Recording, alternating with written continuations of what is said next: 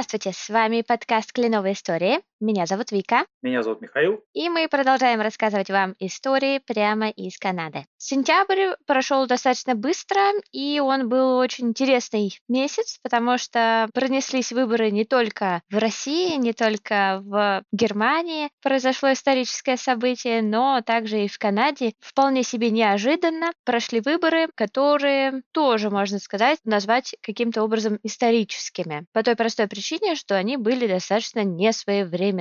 Миш, давай уточним, когда должны были быть выборы в Канаде? Они были объявлены немного раньше, да, и, в общем-то, должны были, насколько я понимаю, тут еще надо просто понимать, что система канадская такая, что, в принципе, вот когда я слышу такие комментарии, когда они там должны были быть, не должны были быть, мне кажется, это неправильный вопрос. Правильный вопрос был бы таким, была ли вот эта процедура объявления выборов экстра какой-то ординарной, а, что вот делает ее какой-то, знаете, вот подозрительной с точки зрения, например, первого шага премьер-министра Канады узурпации концентрации власти. Нет, она такой не была. У премьер-министра вполне себе нормальное полномочие немного раньше времени э, объявить выборы для того, чтобы воспользоваться вот той ситуацией, в которой сейчас страна. Может быть, следующий выборный цикл не, скажем так, впутывать Канаду в несколько выборных периодов одновременно, когда там провинциальные избираются парламенты, муниципальные, допустим, выборы идут. Или, например, когда предвидится какой-то более-менее серьезный политический, экономический кризис. Ну вот сейчас премьер-министр вся его эта партия правящая, да, парламент, вот они приняли решение, что выборы объявить нужно сейчас. Ничего экстраординарного нет. Да, они объявлены раньше, но по большому счету ничего страшного в этом нет. Давай все-таки начнем с тобой, рассмотрев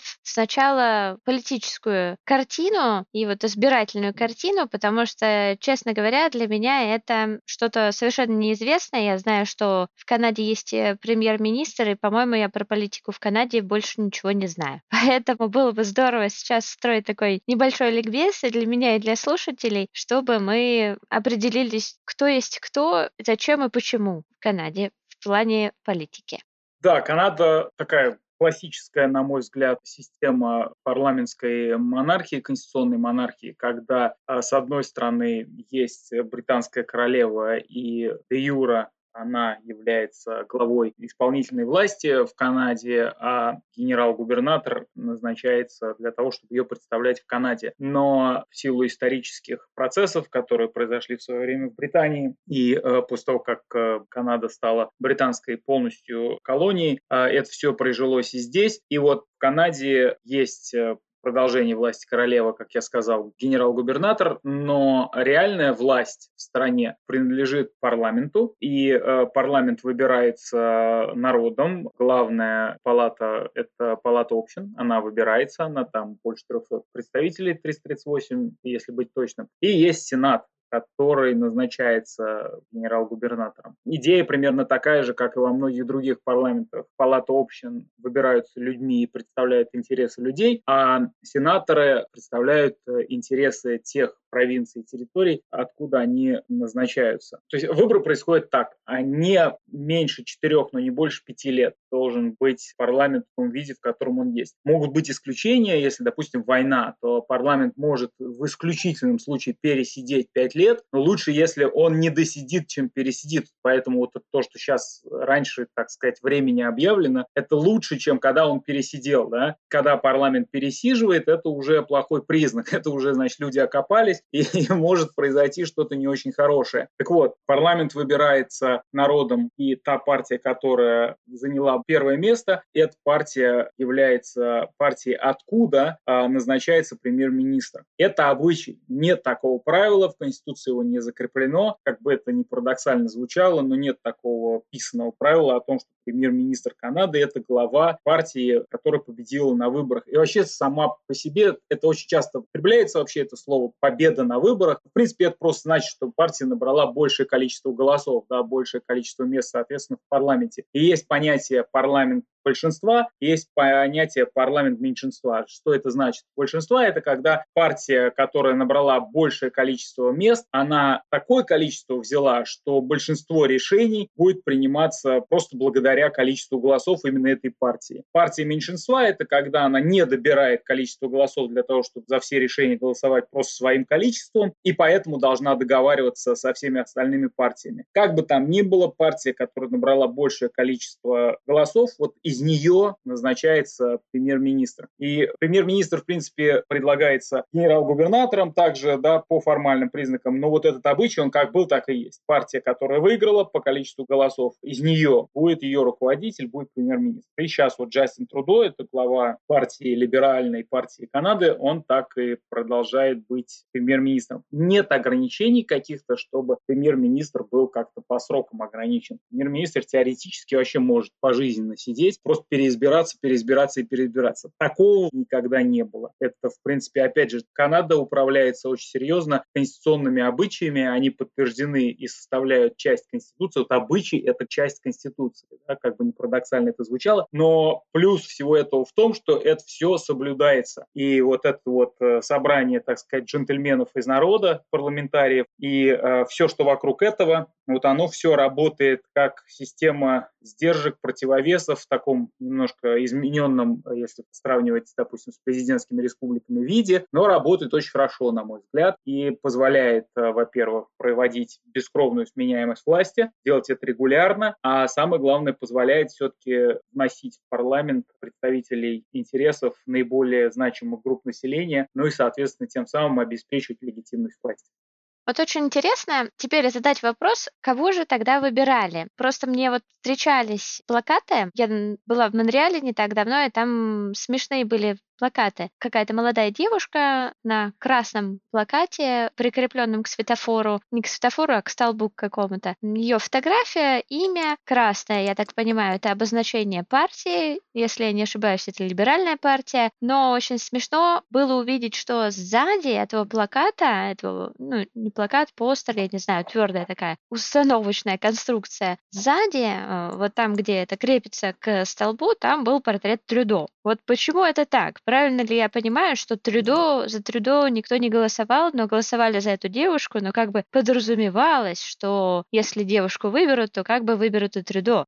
Ну, дело в том, что вся эта система уже складывается по э, количеству мандатов, которые выигрывает партия. И, допустим, мне, например, ну вот я живу в конкретном избирательном округе. И в этом избирательном округе я голосую за человека, который я знаю будет представлять мои интересы. Ну, как я об этом знаю? А, ну, вот я, например, всех знаю своих кандидатов из своего избирательного округа, и я голосовал за либеральную даму, зовут ее Анита Анан. Да? Ну, выборы прошли, я сейчас могу говорить что угодно. Так вот, а, вот это Анита Ананд, а, она индийского происхождения, что и говорит ее имя, да, она профессор университета, и я посмотрел ее программу, внимательно прочитал, меня там, допустим, не устроила и часть, которая касается первых наций, да, так называемых индийцев, потому что там очень мало про это, практически ничего нет, хотя мне кажется, что у нас есть чем заняться в этом направлении. Все остальное меня там устраивает, и я за нее проголосовал. Соответственно, там либеральная партия, допустим, в соседнем городе или в соседнем избирательном участке поставила тоже сильного кандидата, за него тоже проголосуют. А в соседнем городе еще один будет сильный кандидат, за него проголосуют. Их, э, скажем, ну, партии, которые э, одновременно с ними идут на выборы, они могут поставить более сильных кандидатов. Я, допустим, тот же самый посмотрю, мне нет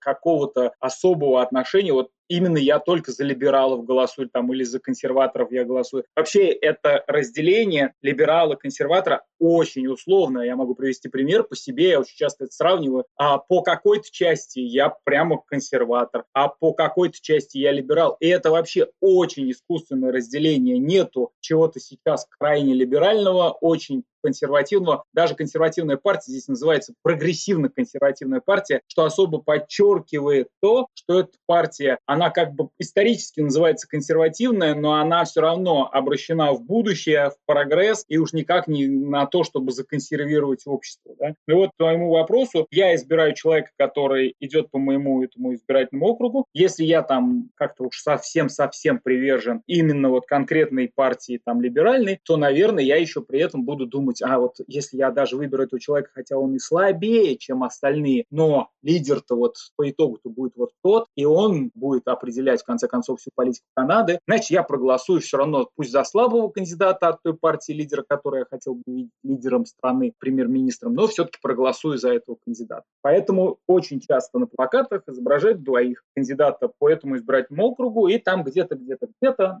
если заслуживает хорошего внимания лидер партии, то и будет лидер еще партии. Да? Вот, например, у консерваторов в это время, вот у нас сейчас там был Эрин Утул, как мне показалось, от совершенно не лицо, такой Зюганов, если сравнивать с Россией, да, вот мне показалось, они во многом как раз проиграли именно из-за того, что у них был этот Эрин Утул. Они выбрали более адекватного лидера. Мне кажется, либералы бы отыграли бы намного меньше мандатов, чем они сделали в этот раз. Ну, можно долго говорить про эти избирательные технологии. Канада очень интересна тем, что вообще не федеральные и даже не провинциальные результаты, а результаты прям в конкретном городе интересно разбирать и смотреть, как соотносятся, как легли вот эти все голоса и так далее, да. Ну, очень интересно. Карты все эти разными цветами. Да, давай немножечко еще поговорим про вот эти плакаты, потому что это интересная такая картина, наверное, для выходцев из России и других э, стран, близких к России, Украины, Казахстана, может показаться необычным. Но в предвыборное время, когда э, люди только принимают решение, за кого они будут голосовать, очень часто устанавливаются вот эти плакаты, но это, наверное, неправильно назвать это плакатами, потому что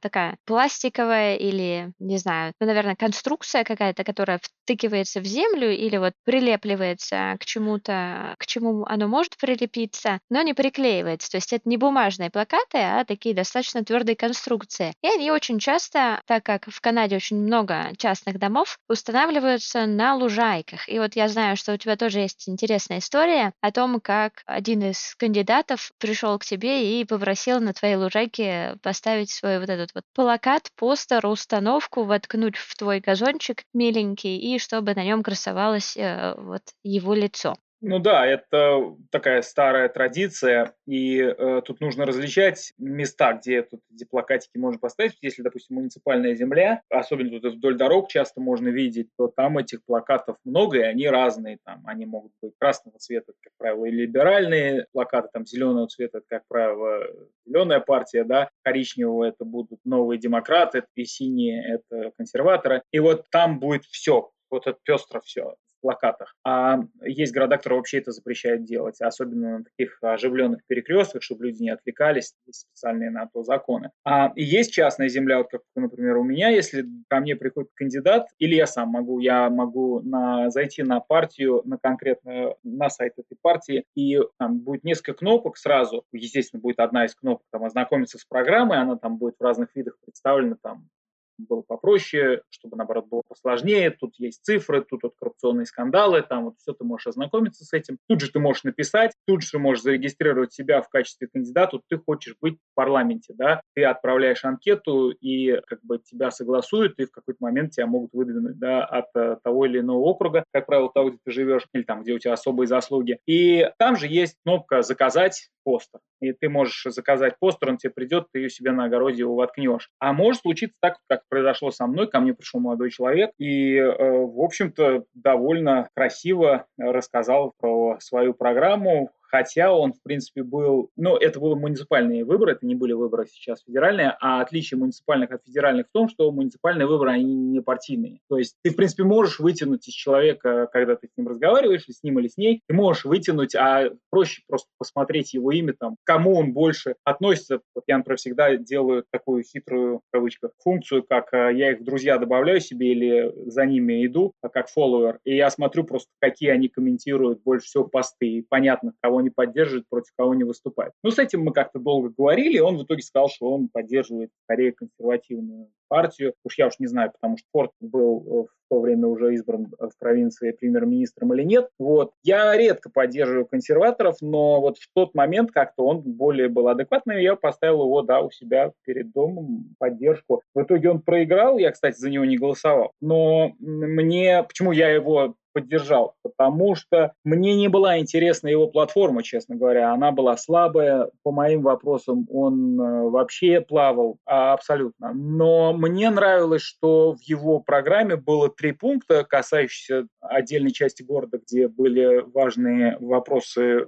по тому, какие, какую структуру должны принимать дороги. И пара его ну, таких пара серьезных вопросов касалась его позиции по озеленению, и мне она понравилась. Я знал, что у него не очень много поддержки, и потому что я ни одного из плакатов по городу не видел. Вот если этот человек, допустим, выберется в наш муниципальный совет, это, конечно, будет большое чудо, но пусть я хотя бы один из э, своей округи, я буду тем, кто его поддерживает. Вот. Пусть люди обратят на эти вопросы внимание. Хотя я за него не голосовал, я ему сразу сказал, дорогой, я за тебя голосовать не буду, ты вообще, ну, моим вопросом никакой, но мне нравятся вот эти три, давай свой плакат, я поставлю тебе в поддержку. Вот так.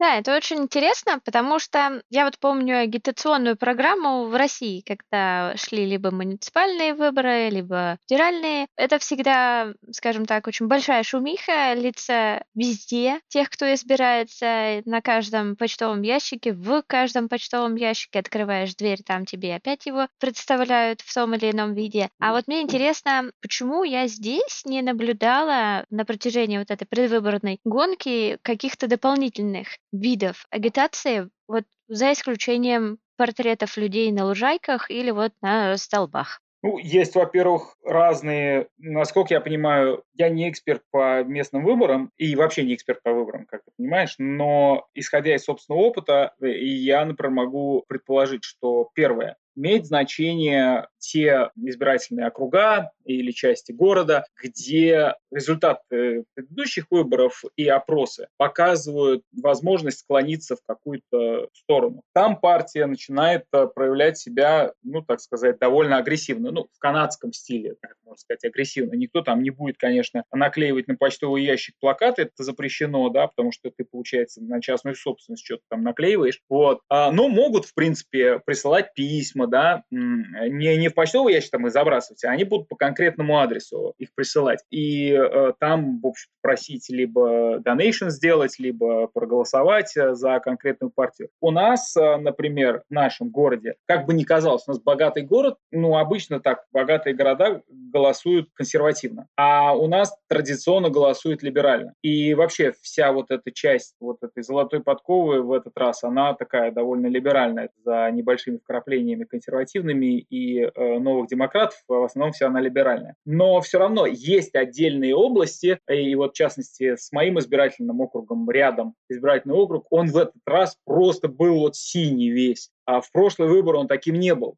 А почему он был таким синим? Потому что я вот подозреваю, что была вот эта вот стратегия агрессивно переломить наверное, показывали какие-то части избирательных полов, показывали, что, видимо, там вот есть возможность переломить ситуацию. Не переломили, но агрессивность была видна. Так что вот такой ответ на твой вопрос. И вот очень интересно, что я пока еще не счастливый владелец канадского паспорта, но тем не менее мне все равно в почтовый ящик засунули гайд по выборам, как они будут организованы. И вот всего лишь одна была брошюрка удивительно хорошего качества для Канады, потому что я обычно очень трепетно отношусь к рекламной продукции, и вот обычно она оставляет желать лучшего, а тут э, неожиданно очень э, хорошее качество и очень красиво сделанная такая брошюрка. Дама достаточно пожилая, я потом опубликую, что мне пришло, приложу в своем инстаграме эту прекрасную фотографию, и вот достаточно пожилая дама, она просила поддержки, чтобы переизбраться, но очень интересно было посмотреть, что она в своей вот этой брошюрке писала. А на самом деле она написала достаточно подробный отчет о том, что за время, пока она сидела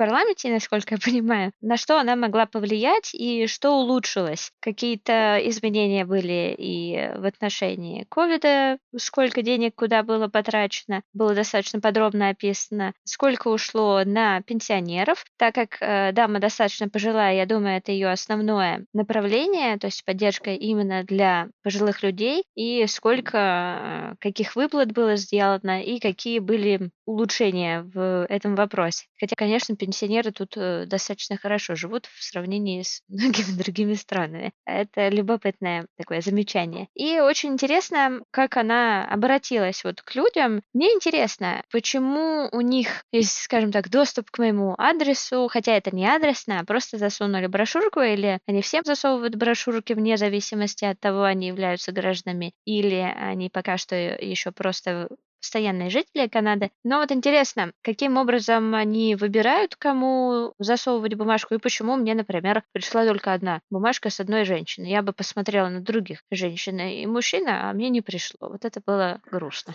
Да, вот мне проще в этом смысле, потому что у меня два почтовых ящика, и я как раз могу сравнивать, э, откуда что идет. Потому что один почтовый ящик – это почтовый ящик э, Почты Канады и он э, в отдельном месте, в него ничего ты не можешь засунуть, если ты не почтальон из Почты Канады. Если туда что-то попадает, это значит э, та корреспонденция, на получение которой я когда-то давал свое согласие. Когда я даю свое согласие? Ну, например, я когда получаю гражданство, а, я когда заполняю документы, я отмечаю там готов ли я, хочу ли я получать информацию от э, комиссии избирательной, да, Elections Canada она называется здесь, э, вот, готов ли я. Конечно, я отмечаю готов, и все это мне идет в мой почтовый ящик. Дальше я подписан на все, без исключения партии, даю свое согласие, ребята, шлите. Они не всегда все это шлют, настаивают на том, чтобы я голосовал за них, давал тем деньги, этим деньги. Я обычно даю, ну, стараюсь, чтобы какую-то часть дать денег. Тут не важно, на самом деле, много или мало, там больше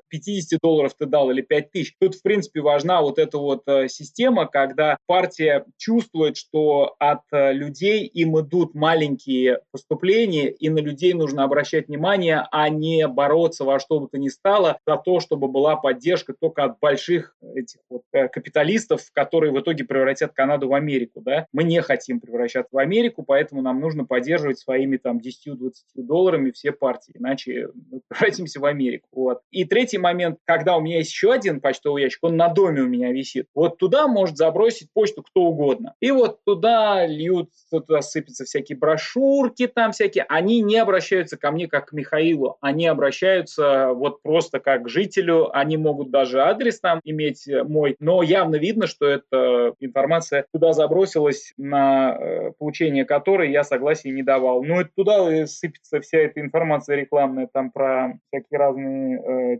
телевизионные услуги, риэлторы туда бросают все, ну и так далее. Вот. Я в этот раз получал вот, как от партии на свой адрес э, с именем, так и вот свой почтовый ящик. Так что если у тебя не было имени отдельного, скорее всего, тебе просто забросили в почтовый ящик. Я еще знаю, что здесь есть такая фишка классная, то есть ты можешь попросить не спамить э, почту, и, например, в нашем почтовом ящике приклеен маленький крошечный красный кружочек, и он означает, что спасибо нам не надо. У некоторых написано буквами, если идешь по городу, можно увидеть почтовые ящики, и там буквами очень крупно написано. А у нас в Кондо в каждом маленьком почтовом ящичке, вот куда почтальон открывает каждый ящик, и он со своей стороны кладет туда письма. И он видит, что у нас красный кружочек, значит, нам лишнего не надо. И, может быть, это тоже послужило причиной, может быть, насколько я знаю, таких предвыборных материалов ты не можешь отказаться, потому что это на самом деле не спам. Но просто было любопытно, почему всего две бумажки. Я обычно коллекционирую такие вещи некоторое время, чтобы обдумать и посмотреть, что они предлагают, а они очень мало мне что-то в этом году предложили. Хотя я помню, что раньше, по-моему, до этого были вот тоже муниципальные выборы, там было достаточно много всего. Может быть, на самом деле тут э, был один кандидат, но почему-то не было других партий, что странно. Но теперь давай посмотрим на вот тот гайд, который мне тоже прислали, потому что мне это все еще предстоит, и я без понятия, как выглядят выборы и что они из себя представляют. Я, насколько понимаю, что процедура достаточно классическая, с кабинками, со шторками и с ящиками ящичком, куда ты все опускаешь. Но э, в этом году было несколько вариантов голосования, насколько я знаю. То есть можно было прийти в избирательный участок, предварительно зарегистрировавшись и записавшись, что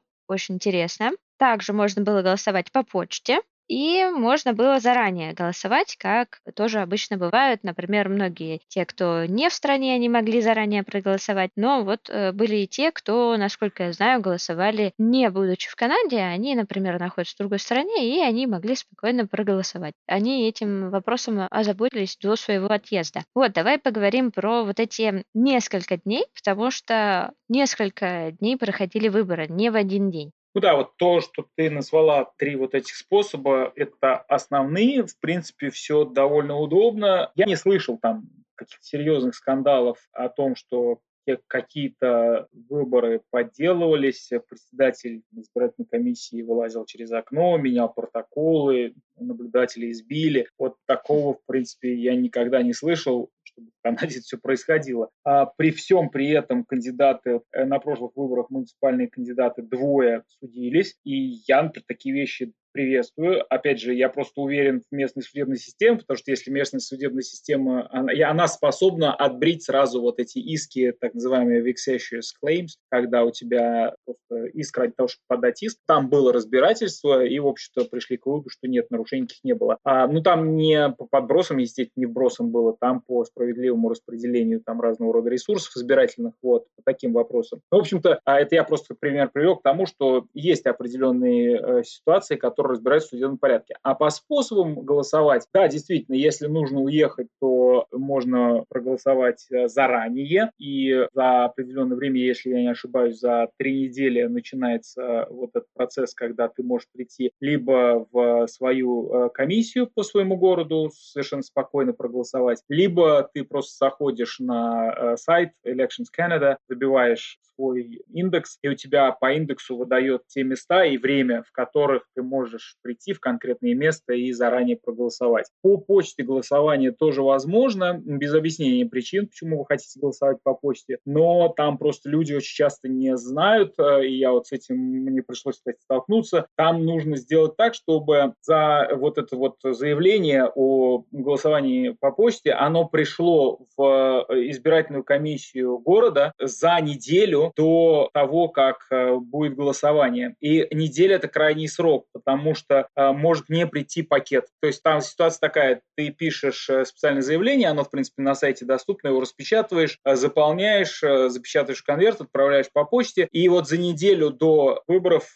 комиссия должна его получить. Почему так это важно за неделю? Ну, в первую очередь для того, чтобы этот пакет пришел по почте. А если это не за неделю, они просто его не отправят, потому что что они боятся? Они боятся, что они отправят пакет, а избиратель его не получит, он пойдет на участок. И тем самым произойдет ситуация, когда он уже на участке, его имя не в списках. И по почте ему этот пакет не пришел. В итоге он лишится избирателя своего права проголосовать. Они поэтому, если они, вот это требование пришло а, меньше, чем за неделю, они его просто не пошлют. Всегда это можно узнать там на, э, в этой избирательной комиссии на день выборов э, горячая линия. Ну, придется там подождать пару минут, но всегда ответить, все это дело объяснят. А если нужно будет, то перезвонят. А, либо либо можно прийти на свой э, избирательный участок, где э, вы голосуете, и там на этом избирательном участке есть э, специально обученные люди, которые совершенно доступны. Там можно, например, спросить прямо на входе, э, когда вот заходишь на этот избирательный участок, вопрос задать, и тебе вызовут человека, либо вот там на, у урны все это дело спросить, и тебе все это объяснят. То есть, в принципе, я никогда не сталкивался, специально я задаю вопрос, мне интересно, и я никогда не сталкивался с тем, что э, чтобы мне там раздражительно там, может быть, как-то ответили или, или не ответили совсем. В крайнем случае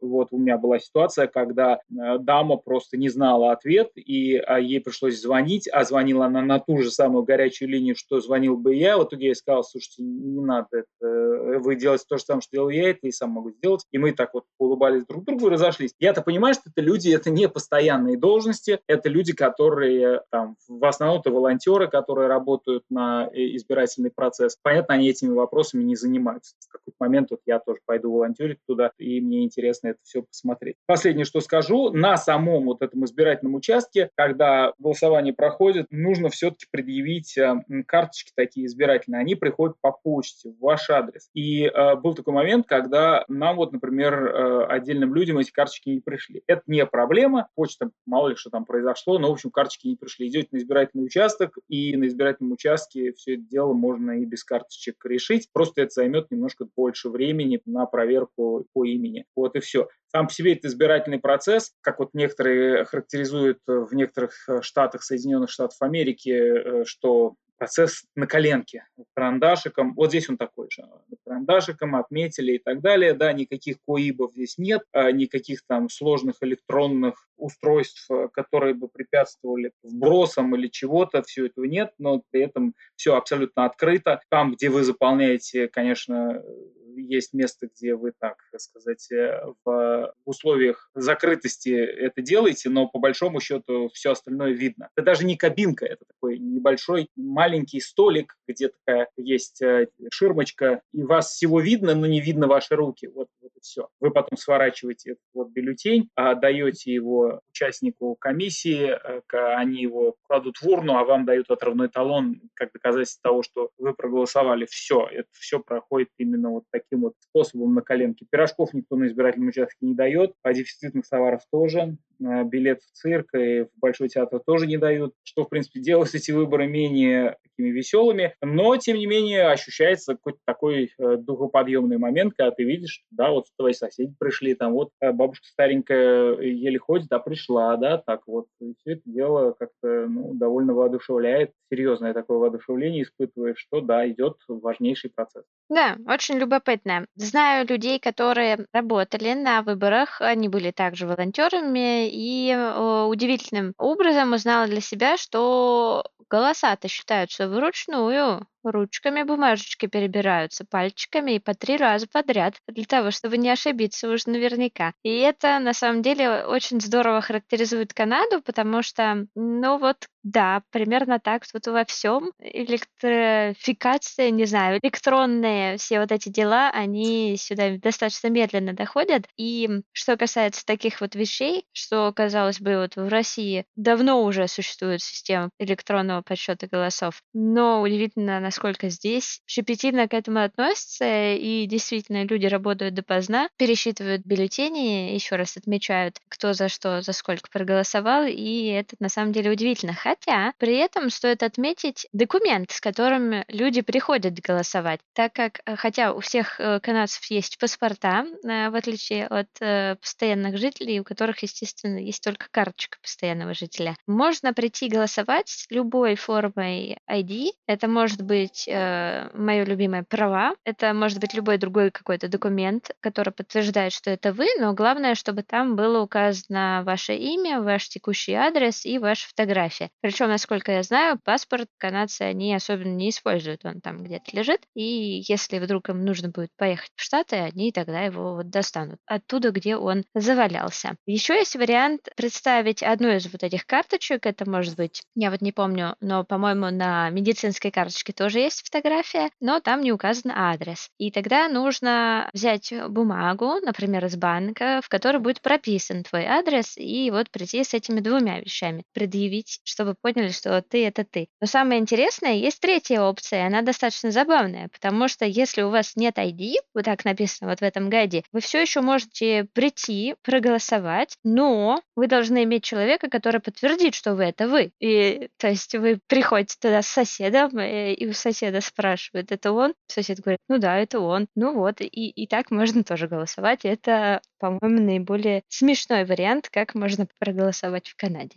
Да, ну и есть еще один вариант в дополнение к тому, что было перечислено, это сходить э, к нотариусу или к адвокату и взять декларацию, чтобы он ее заверил. Вот я могу заверить тебе, если надо будет когда-нибудь такой, такой документ, в котором ты да, говоришь, что живешь по конкретному адресу, и это будет как бы подтверждение того, что ты вот по этому адресу живешь, и, соответственно, можешь проголосовать, но ID тебе все равно понадобится. Тут просто момент такой, что вот эти документы, они же не только твое ID подтверждают, а там еще нужно подтвердить, что живешь по конкретному адресу. А иначе ты же будешь голосовать во многих других местах, да, и, например, паспорт, вот если у тебя просто паспорт, а в паспорте же не написан адрес, и поэтому паспорт может быть подтверждением твоего ID, но он не будет подтверждением твоего адреса. Так что здесь как бы две стороны вот одного и того же. И еще что тут тоже, наверное, нужно отметить, ну, может быть, такого из ну, такого, может быть, смешного или, так сказать, ну, такого довольно канадского, да, это вот, ну, как раз вот эта вся система избирательная, да, при всей ее такой архаичности, она, в принципе, быстрая. Вот э, результаты голосования э, уже известны, все избирательные участки закрываются на ночь в 9 часов вечера, а утром уже, в принципе, известны результаты. И вот этот подсчет ручками три раза, он, тем не менее, проходит очень быстро. Поэтому можно, с одной стороны, так сказать, э, улыбаться и сказать, что вот до сих пор нет электронного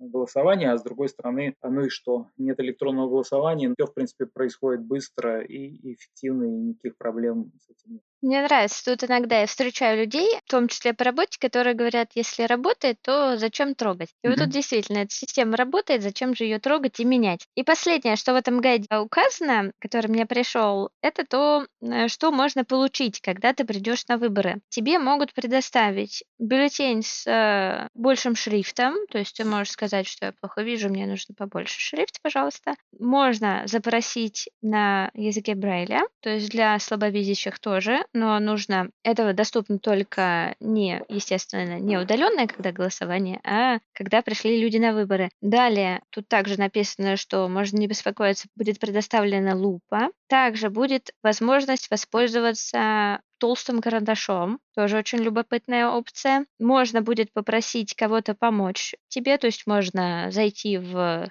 кабинку с кем-то, если ты говоришь, что вот он мне пришел помогать, или можно попросить работника тоже как-то тебе помочь. И любопытный момент, тоже интересный для Канады, можно попросить перевод что очень актуально для Канады. Нужно заранее попросить об этом, об этой опции и сказать, что я не очень хорошо читаю, и я не, не уверена в деталях, но тем не менее такая опция есть, что либо на языке знаков тут написано, можно попросить перевод вашего бюллетеня. Очень интересная вещь, и спасибо им, что хотя бы это мне прислали. Кстати, гайд официальный от э, Elections Canada, и он на двух языках. С одной стороны на английском, с другой стороны на французском, что тоже очень типично для Канады. Тут много чего Именно так. Хочется еще поговорить быстренько про сам день выборов. Ну, удивительным образом, очень неудобные были выборы, насколько я могу судить, потому что я наблюдала в Торонто. Торонто очереди на избирательные участки тянулись, ну, скажем так, вдоль э, двух-трех больших домов вокруг. То есть это были очень длинные такие вереницы людей, которые стояли, пользуясь правильной дистанцией друг между другом. И вот, соответственно, вот эти очереди, они были ужасно долгими. Как говорят, э, раньше процедура голосования занимала 10-15 минут. В этом году в Торонто это было около часа, а то и больше. Ну да, действительно. Ну, в этот раз это, конечно, была ситуация, э, связана с ковидом. На мой взгляд, весьма бестолково было все это организовано. Э, и по той простой причине, что решили не голосовать в школах. Ну, мы все понимаем, что основные вот такие э, помещения, которые всегда используются для голосования во всех странах, не, не только в Канаде, везде, а это школы. Э, ну, надо было просто сделать, как это раньше бы делалось, и закрыть школы и на один день, и в школах организовать этот избирательный процесс. Решили этого не делать а по той простой причине, что, в общем-то, COVID. А, я сейчас не буду вдаваться там в детали всего этого. Очень много есть разборов а, на тему о том, что на самом деле это вообще бы не привело ни к каким вспышкам там, да, э, даже мнимым. Но боялись, в первую очередь, конечно, за тех пожилых людей, которые приходят на избирательный участок, а все-таки школа, да, там дети, многие болеют без симптомов, дети не прививаются до сих пор, нет э, прививок для э, детей. Ну и вот таким образом решили. И да, действительно, очереди были везде. Единственное, это, конечно, об этом заранее предупреждали, но вот в больших городах типа Торонто был такой действительно коллапс, потому что многие люди вообще боялись, что они не проголосуют по причине, что их не сможет принять избирательный участок. В Канаде многие в этот день работают.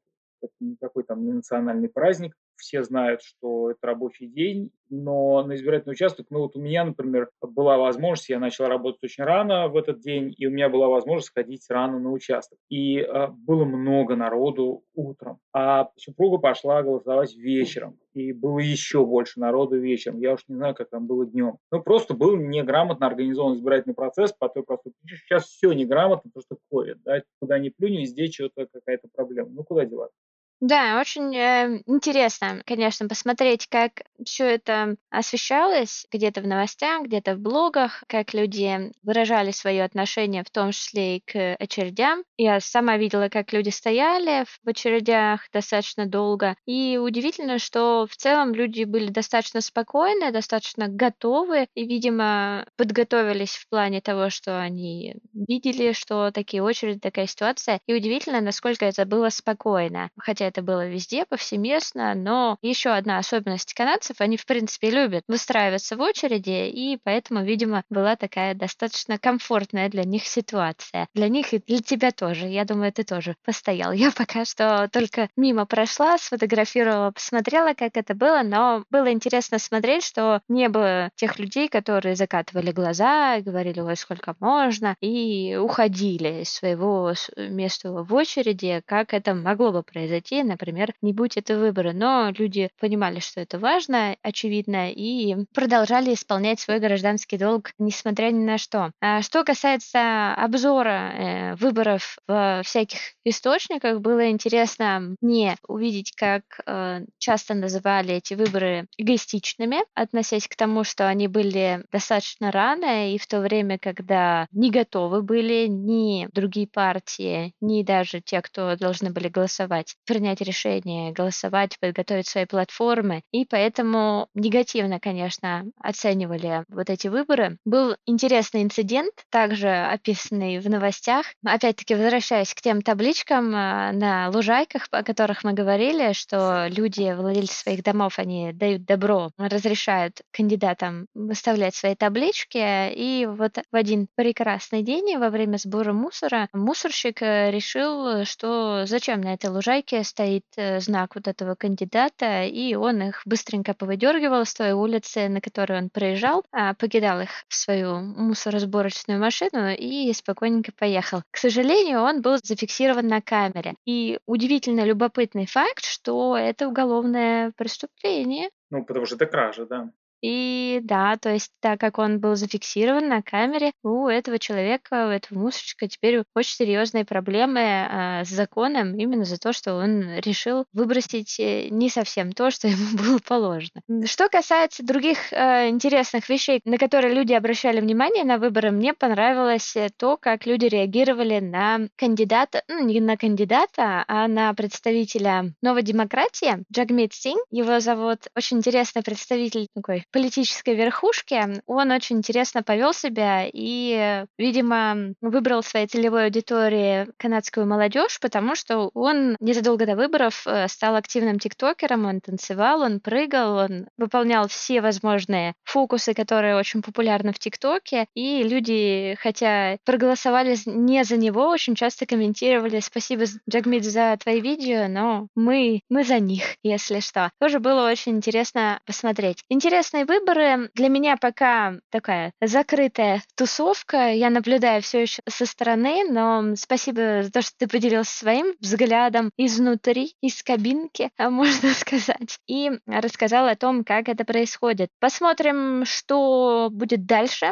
Это было достаточно быстро, не так, наверное, судьбоносно, как это, например, было в Германии. Кстати, для наших слушателей хотим сообщить, что наш дружественный подкаст, с которым мы дружим, Das ist fantastisch, недавно также опубликовал выпуск про выборы в Германии, достаточно подробно рассказал. Анна рассказала, как происходят э, выборы там и насколько они судьбоносны для Германии. В Канаде не столь судьбоносные на данный момент, но очень необычно было именно то, насколько они быстро были организованы, быстро были проведены, и как люди отреагировали. Как обычно мы любим говорить, отреагировали по-канадски. Пришли, проголосовали, даже если были не особенно готовы. Но было интересно посмотреть на это со стороны. Миша, а скажи, пожалуйста, были ли какие-нибудь э, тревожные нотки в этих выборах и что-то такое, что не столь позитивно, как мне может показаться, исходя из того, что я совсем не знакома и, и совсем не глубоко в этой ситуации. Ну, так вот, в целом по картине э, можно сказать, что нет, но были вот отдельные части, которые мне лично показались весьма тревожными. И самое главное из таких вот плохих новостей, как мне кажется, это усиление позиций так называемой народной партии. Здесь есть э, People's Party. И вот эта вот People's Party, если прочитать ее программу, то она такая, ну ее, кстати, часто называют ультраправая партия. Я бы ее так э, может быть, как-то аккуратно назвал, такой ультраконсервативной и, и популистской, потому что там есть э, такие довольно серьезные популистские э, заявления. И если уж не вдаваться в подробности, а просто сказать, вот на кого они очень похожи, они очень похожи на такого коллективного Болсонару, Трампа и Орбана в Венгрии, да. Болсонару это в Бразилии, ну и Трамп, наш любимый Дональд, бывший президент Соединенных Штатов. Вот это такое объединение, значит, вот этих вот людей с такими подобными взглядами, вот это вот э, местная народная партия. И они набрали, они не прошли в парламент, но их было более 300 кандидатов. Они одного места в парламенте не получили, но они в некоторых случаях э, в два раза улучшили свой результат по сравнению с прошлым. И э, они набрали там в общей сложности, если не ошибаюсь, 5%. О чем это вообще-то говорит и почему, с одной стороны, это очень тревожно, но я очень надеюсь, что местные вот эти вот главные, так сказать, партии, которые э, в парламенте всегда присутствуют, в первую очередь, вот эта прогрессивная консервативная партия, либеральная партия НДП, ну и с одним человеком из партии зеленых, кстати, по-моему, они улучшили свой результат в этот раз, но все равно их там один-два. А вот основные партии должны это все считать как э, серьезное изменение настроения в обществе. Первое, чем можно э, вот такую причину объяснить. Первое, конечно, ситуация с ковидом. А эти товарищи из народной этой партии, вот они были в основном на нотках таких ковид-отрицателей, вакцины-отрицателей и отрицателей вот этих вот всех паспортов и тому подобное, да, то есть играли вот на этой части населения, а далее там а, разного рода популистские заявления с точки зрения налогов. И, в общем-то, эта партия под себя собирает классово недовольных, грубо говоря, людей, которые в итоге вот с увеличением своего числа могут, в общем-то, играть э, серьезную роль в местной политике. Конечно, Канаде просто еще, там, я не знаю, тысячи световых лет до того, чтобы опуститься на уровень республиканской партии в Соединенных Штатах, да, то есть это даже не рядом, это рядом не стоит то, как себя ведут в Америке республиканцы и как себя здесь местные политики ведут, просто там пропасть. Но, тем не менее, движение в этом направлении вот мы видим. Да? И это тревожно, потому что, я еще раз подчеркну, мы, конечно, не хотим, чтобы Канада превращалась в Соединенные Штаты. Вот. Ну а все остальное, на мой взгляд, хорошо. Ну, пока большинство за большинством, хотя интересным э, результатом выборов было то, что лидер страны, он представлен меньшинством все еще в парламенте, что интересно. Выборы, они так и не стали, наверное, не являются особенно судьбоносными для Канады, но интересным образом отражают изменения. И хотя выборы были по некоторым точкам не своевременными, но интересными для правящей, руководящей силы, э, и они воспользовались э, своей возможностью и сделали эти выборы. Да, было, конечно, интересно посмотреть, и будет интересно бесконечно посмотреть, как все это будет разворачиваться, и ближе к следующим выборам будет понятно, какие новые изменения можно будет ожидать, в том числе и в стране. Будем надеяться, что серьезных изменений, потрясений Канада не испытает и продолжит. Свое движение к светлому, к светлому будущему, да. Тихо по-канадски свое э, движение к светлому будущему. Да, кстати, вот э, то, что ты говоришь меньшинство, да, там лидер меньшинства, но это мы так говорим, но меньшинство имеется в виду не большинство, да, большинства в парламенте у него нет, но он все равно лидер той партии, которая набрала большее количество голосов. С этой точки зрения он все равно лидер большинства проголосовавших в Канаде. На мой взгляд, это в принципе неплохо. С одной стороны, когда у правящей партии большинство, она быстрее принимает разные законопроекты. С другой стороны, когда у нее нет большинства, ей нужно договариваться. А все-таки в Канаде и так по большому счету и должно, наверное, быть в правильной демократии, должно быть э, э, представлено не, не просто какое-то большое количество интересов, но э, это представительство должно быть значимым. А оно будет значимым тогда, когда, неважно, партия выиграла по количеству голосов и премьер-министр назначен, но для того, чтобы проходили законы эти, скажем так, законопроекты, которые предлагает даже выигравшая выборы партия, они должны все-таки проходить процедуру длительного соглашательства, договоренностей с другими партиями, и таким образом там туда примешиваются разные рода другие интересы. Тогда, мне кажется, легитимность у парламента больше. Хотя, может быть, некоторые любят, чтобы все было быстро. Вообще, вот есть люди, которым вот прям важно, чтобы был прям какой диктатор, и он быстро принимал законы, и вот ну, спуститься во времена абсолютизма 17 век, там 18 век, Бурбоны, Петр I там, и так далее. И зачем какой-то парламент? Все быстро приняли, все, все как положено, без всяких вот этих вот говорилин. А, ну, мы живем в 21 веке, и мне кажется, этому соответствует канадский парламент намного больше. Вот, кстати, интересный момент, что можно ожидать все-таки от этих выборов, насколько они на что-то повлияют в плане изменений. Я помню, что на тот момент, когда я еще была в России, и Трюдо был избран, тогда казалось, что это вроде бы хорошо, потому что у него была такая доброжелательная политика в плане иммиграции, и хотя она в Канаде в целом э, достаточно доброжелательная и положительная, но все-таки э, было особенно э, хорошо, то есть это означало, что для иммиграции это означало зеленый свет. А вот, например, сейчас есть ли какие-то виды на будущее, возможно ли, что мы можем ожидать что-то хорошее или, например, какие-то изменения в будущем. Или, учитывая скорость этих выборов, можно ожидать, что как оно было, так оно и будет в ближайшее время. А, скорее я бы прогнозировал второе. Будет примерно такая же политика, как она была последние годы. Хороший пример был приведен по иммиграции. Тогда после консервативной партии пришла либеральная, и они серьезно изменили иммиграционную формулу, количество людей, которых э, они решили привозить сюда. И э, вот вновь вернули этот э, трехлетний срок, когда человек, прожив три года на постоянном жительстве, может подаваться на гражданство и получает гражданство, это очень правильно. Это вообще правильное отношение к иммиграции. Это когда человек как можно скорее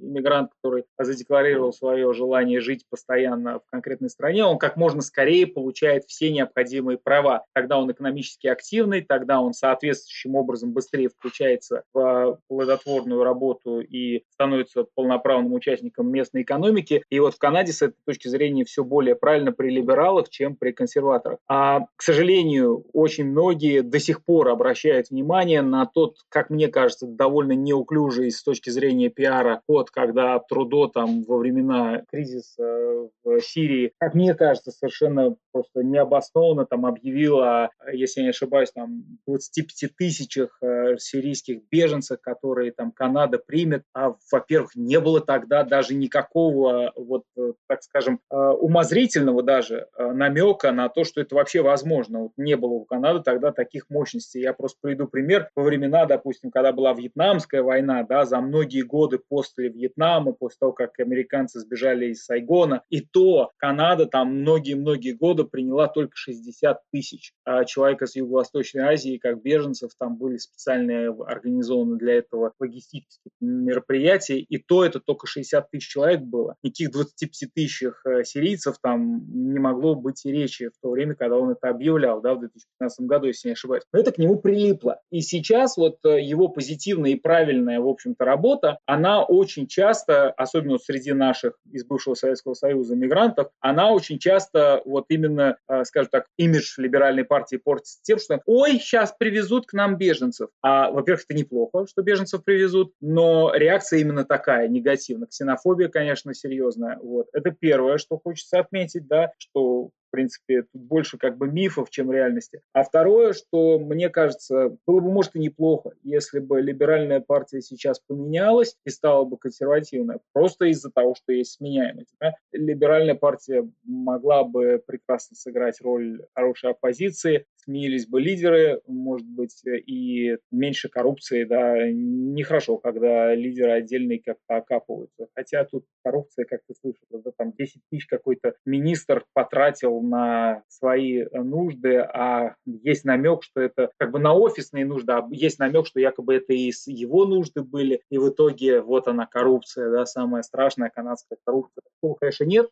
как вот в некоторых других странах миллиарды там и так далее, но с этим активно борются благодаря эффективной оппозиции. Либералы могли бы хорошо бы показать в оппозиции, а консерваторы бы, может быть, сейчас в период э, ковида показали бы себя более хорошей страны. Поэтому ничего такого серьезного изменения, я думаю, не произойдет. Либералы победили и пожелаем им удачи. А следующие выборы, ну, пусть себя консервативная партия как-то проявит э, более эффективно. И сейчас какая-то там проблема с лидерством, на мой взгляд. А, ну вот в Онтарио э, Форд кто хорошо себя показывает, у него проблемы очередные, а вот этот Эрин Утул, как мне вообще кажется, э, ну, опять же, с моей маленькой э, позиции, э, если посмотреть, то мне кажется, это совершенно неудачный выбор лидера, и они на нем серьезно потеряли глаз. Очень интересно. Я буду продолжать изучать этот вопрос. Желаю тем, кто планирует голосовать в Канаде, тоже озаботиться этим вопросом, если еще не в курсе, как это все работает, потому что на самом деле есть большой интерес в том, что реально люди здесь в атмосфере это, в принципе, витает, что те люди, которые делают выбор, они вот выбирают э, себе какое-то будущее, и почему бы им не воспользоваться, почему почему бы не изучить подробно программы, почему бы не изучить подробно, что можно ожидать и какие возможные изменения э, в лучшую сторону для страны. Ну, а пока Канада движется к своему светлому будущему потихоньку, как обычно по-канадски, а мы продолжим вам рассказывать э, канадские истории в новом выпуске Кленовых историй. Оставайтесь с нами, не забывайте комментировать наши выпуски. Нам всегда очень приятно видеть ваши комментарии в наших соцсетях соцсетях, в Инстаграме, а также нам будет особенно приятно, если вы оставите отзыв э, непосредственно на Apple Podcast, потому что так о нас могут узнать большее количество слушателей, которым это может быть интересно. Ну, а на этом все. Э, с вами были я, Вика. Я Михаил. Всего доброго. И до следующей недели. Всего доброго. Всем пока.